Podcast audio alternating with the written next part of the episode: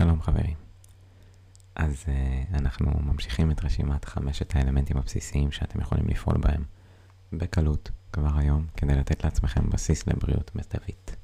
אז בוקר טוב, צהריים טובים, או ערב טוב, מתי שאתם מקשיבים לפודקאסט הזה, בריצה, ב, uh, בדרך לעבודה, באוטו או באוטובוס, איפה שאתם לא נמצאים.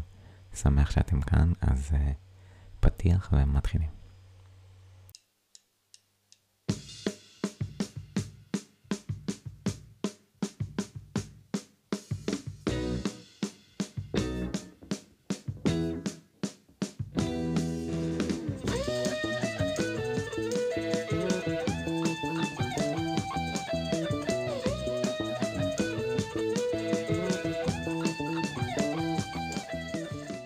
שלום, אני דוקטור אבירם טרכטנברג וברוכים הבאים לנשנושי בריאות.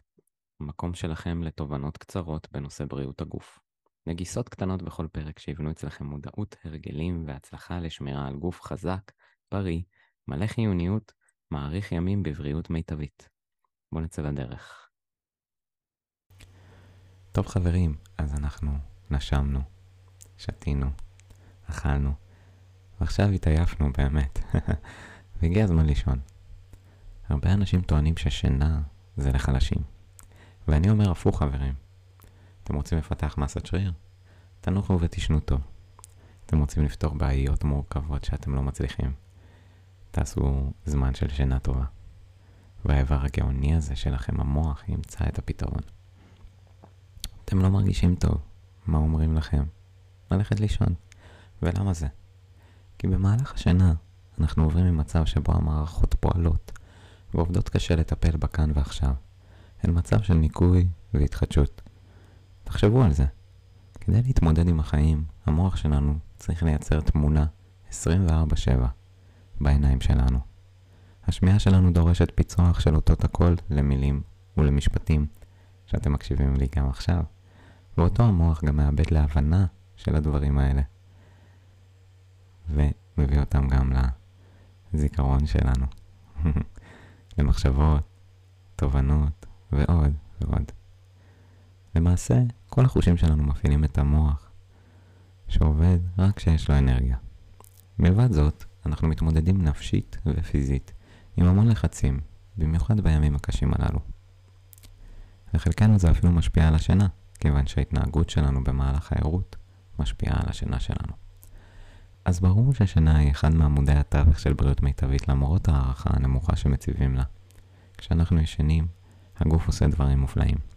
כל הפסולת שהצטברה במהלך היום, תאים שמתו, פצעים שנוצרו, פנימיים וחיצוניים, חיידקים ווירוסים שהצליחו לפלוש, מטופלים על ידי מערכת החיסון שלנו. אני מדמיין את זה תמיד כמו משהו שאמי תמיד הייתה אומרת, כששאלנו איך זה שהחדר מסודר. הגמדים קטנים באו בלילה וסידרו כמובן, היא הייתה אומרת בצחוק. אבל במציאות, זה מה שקורה בתוך הגוף שלנו. ללא ידיעתנו, בלי שנצטרך לעשות משהו מיוחד. הניקוי מתרחש. בנוסף, המוח שלנו עובר סוג של איתחול. ישנה ירידה במהירות התדר בה המוח פועל, וככה הוא מתקן את עצמו. מאתחל, ואף מכניס לזיכרון דברים חדשים, ומייצר קשרים חדשים בתוך המוח. המוח למעשה מתפתח במהלך הלילה. ומה לגבי מערכת העיכול? סוף סוף אנחנו נותנים לה לנוח ולנקות את שאריות המזון והפסולת שנוצרה מכל היום של לקחת את האוכל, לפרק אותו, להפוך אותו לאבני היסוד ולשלוח דרך הדם את כל חומרי ההזנה למקומות בגוף שצריכים אותו. כמה עמל יש למערכת העיכול. בלילה היא נחה. תנו לה מנוחה גם כמה שעות לפני השינה כדי שלא תפריע לכם להירדם. ולכל מי שרוצה להתחזק ולהעלות מסת שריר וכוח, חברים, אם זה לא ברור, אז באימון אתם קוראים את השריר ויוצרים חתכים בו. ובשינה אתם מתקנים אותם ומחזקים אותם כדי שבפעם הבאה תהיו מסוגלים להרים יותר באימון, לרוץ יותר באימון. לכן חשוב באימונים לשמור על פרוגרסיביות, על התקדמות של האימון, ולא להישאר באותה רמה כל הזמן. אין בכך שום יעילות לאימון שלכם. אז ישנם עוד היבטים רבים לשינה הקשורים לבריאות, והקשר בין שינה איכותית לבריאות נמצא במחקרים רבים. מחסור בשינה גם מביא לדברים לא טובים, אותם כבר פירטתי בפרק על שינה, פרק 14, ולא ארחיב, רק אזכיר תופעות כמו מצב רוח ירוד, פגיעה בבריאות המנטלית על ידי ניתוק רגשי של המוח מהזיכרונות שלו, השמנה וסכרת, מחלות קרדו-וסקולריות ועוד.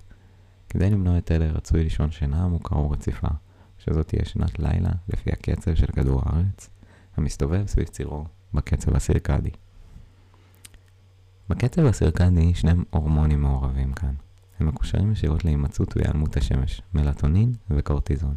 מלטונין הוא ההורמון שמשרה עלינו אווירה של שינה. כאשר השמש מתחילה לרדת, העין שלנו קולטת את המידע שנכנסים למצב לילה. במצב זה מתחיל ייצור ושחרור של מלטונין מבלוטת האצטרובל במוח. הוא פוגש ברצפטורים שלו במוח ומעביר את המסר שצריך להרגיע את המערכות הגוף ולהתכונן לשינה. ההורמון מיוצר בזכות תנאי החושך, ואם אלה מופרים זה מפריע לשינה. לכן, מסכים, אורות לד ואחרים מפריעים לשינה, וכדאי להימנע ממסכים ואורות כשעה לפני השינה. אור נר אינו מפריע לשינה, אז לכו תעשו ערב רומנטי עם הגבר או האישה שלכם. ההורמון השני הוא קורטיזול, והוא למעשה החבר של הערנות. וגם הוא מחובר למעגלי חושך ואור.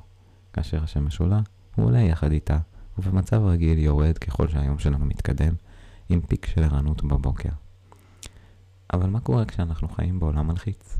ההורמון הזה נמצא ברמות גבוהות ולא כל כך יורד. במיוחד אם יש לנו מחשבות רעות כל הזמן. אם אנחנו לא עושים דברים שמרגיעים אותנו, אם אנחנו נענים כל הזמן לצרכי האחר ולא לשלנו, הלחץ הוא הפקטור של הקורטיזול. הוא משפיע גם על היכולת לרדת במשקל, וגם על היכולת להעלות מסת שריר, בגלל מעורבותו בתהליך שדורש את חומצות האמינו בשריר, ולכן עוזר בפירוק השריר. זה כאשר הלחץ כרוני, אבל באופן מעניין נמצא שעלייה קצרה ברמות הקורטיזול דווקא עוזרות בשרפת שומן. עלייה כזו יכולה לקרות אם עושים אימון קצר ואינטנסיבי לדוגמה, ולכן לא כדאי להתאמן אינטנסיבית לפני השינה, כי זה מעלה את רמתו של הקורטיזול.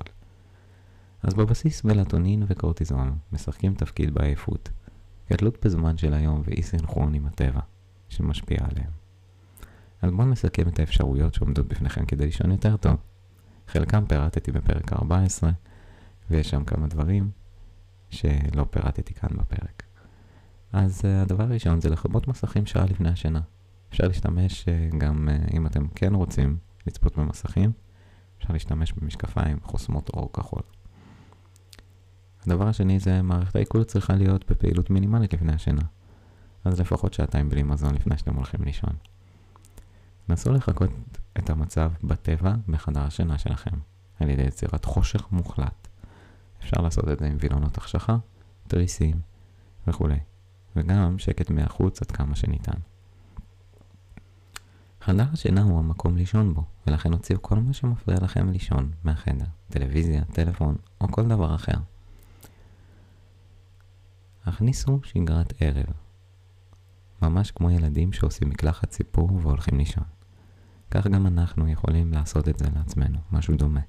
מומלץ לשלב תרגול נשימות, יש את זה בפרק אחד במצעד, מקלחת חמימה או אמבט, אם בא לכם להתפנק. אפשר לקרוא ספרים, לא בטלפון כמובן, להאזין למוזיקה רגועה ועוד. מה שעושה לכם טוב ומרגיע לקראת השינה. אז שינה היא באמת חיונית לתפקוד מיטבי של הגוף ושל הנפש. אל תזלזלו בה, ואני מבטיח שתראו תוצאות בכל תחומי החיים שלכם. זכרו שאתם יצורים שהגיעו מהטבע, ושהאיור הרחיק אותנו ממנו, ואנחנו צריכים לא בהכרח לחיות בחוץ, אבל לדמות את הנוחיות שיש לנו בבית עד כמה שאפשר לטבע שבחוץ. אין טעם לשנות את מה שטבוע בנו. אז אני רוצה להודות שהזנ... לכם שהאזנתם, ואם קיבלתם ערך מהפרק הזה, אני אשמח שתפיצו אותו ואת הפודקאסט לעוד אנשים, כדי שיוכלו להטיב עם החיים שלהם. בשבוע הבא נגיע לאלמנט האחרון בסדרה. שיהיה לכם המשך שבוע נפלא, וכרגיל אני אסגור באמירה שלאדם בריא יש אלף משאלות, ולאדם חולה יש רק משאלה אחת, והמשאלה הזו היא להיות בריא. אז תודה שהאזנתם, אני הייתי דוקטור טרכטנברג. אבירם, צ'או.